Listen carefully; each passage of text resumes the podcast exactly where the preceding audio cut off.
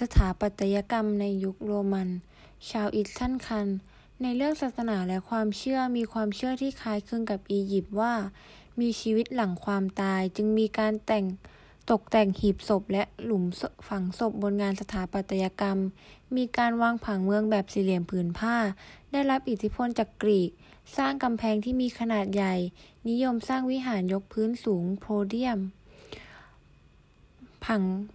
พื้นสี่เหลี่ยมผืนผ้า ใช้หน้าจั่วรูปสามเหลี่ยมแบบกรีก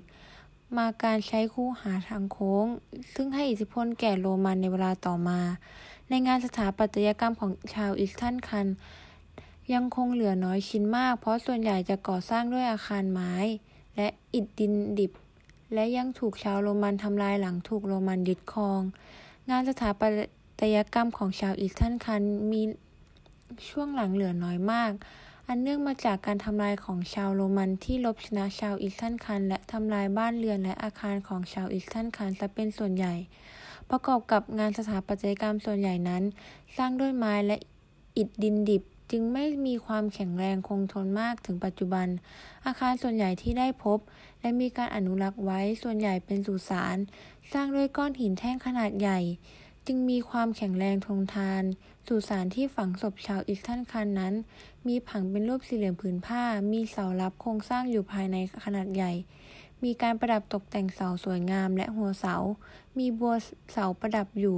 ภายในมีการเขียนสีฝาผนัง และเพดานแสดงถึงเหตุการณ์ต่างๆการสร้างวิหารของชาวอีทรัสกันปรากฏมีการการก่อสร้าง เพื่อประกอบพิธีกรรมทางศาสนา โดยสร้างเป็นลักษณะอาคารแจ้งยกพื้นสูง มีการใช้พื้นที่ภายในเพื่อประกอบพิธีกรรม จากการขุดพบหลักฐานและหลักฐานของวิหารอิสตันคัน สามารถพอสันนิษฐานได้ว่า รูปทรงของวิหารอิสตันคันนั้นมีผังเป็นรูปสี่เหลี่ยมผืนผ้า ยกฐานสูง มีเสาลอยอยู่ด้านหน้า มีห้องอยู่ภายในเสาลอย โดยจะแบ่งห้องออกเป็นส่วนๆ หลังคาเป็นทรงจั่ว มีการตกแต่งประติมากรรมอยู่ สันหลังคา ชาวอีทรัสคันรู้จักการใช้โครงสร้างแบบโค้งที่เรียกว่า arch งานสถาปัตยกรรมของชาวอีทรัสคันมีรูปแบบอาคารคล้ายกับชาวกรีกและได้รับอิทธิพลต่างๆ จากกรีกมา และนำมาดัดแปลงรูปแบบเป็นของตนเอง ทั้งการตกแต่งและการวางผังอาคาร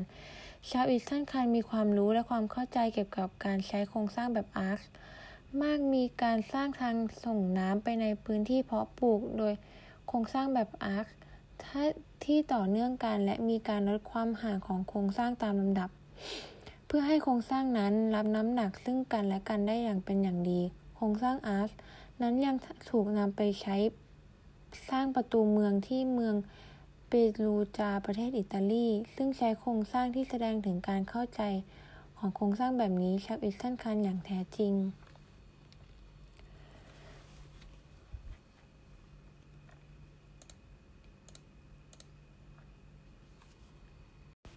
เสาแบบคลาสสิก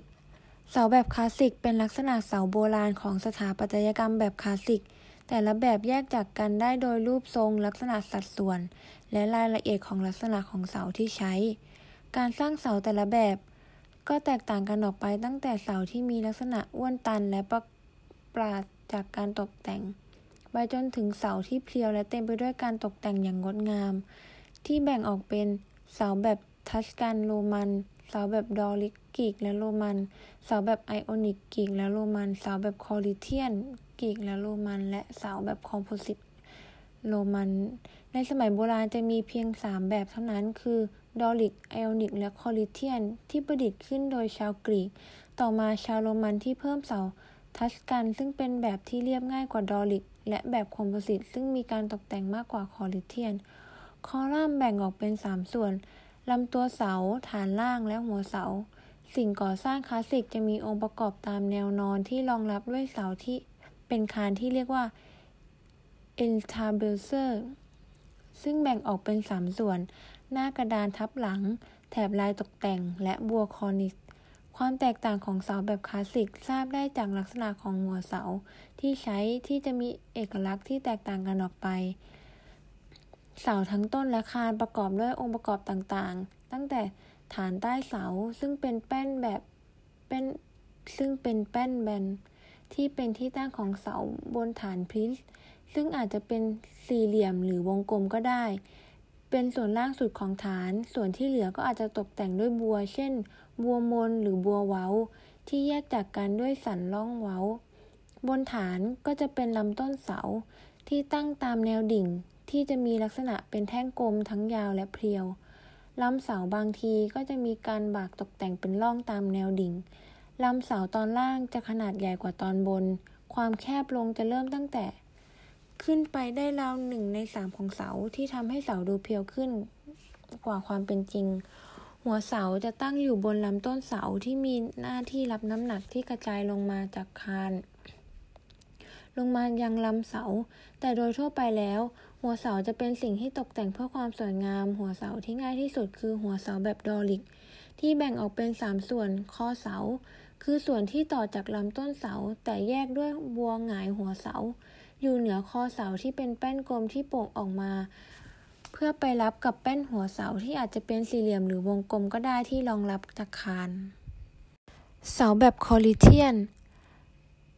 รูปแบบสถาปัตยกรรมนี้โดดเด่นด้วยร่องเสาที่เรียวยาว และหัวเสาบรรจง ตกแต่งด้วยลายใบอะแคนทัส และปลายโค้งงอ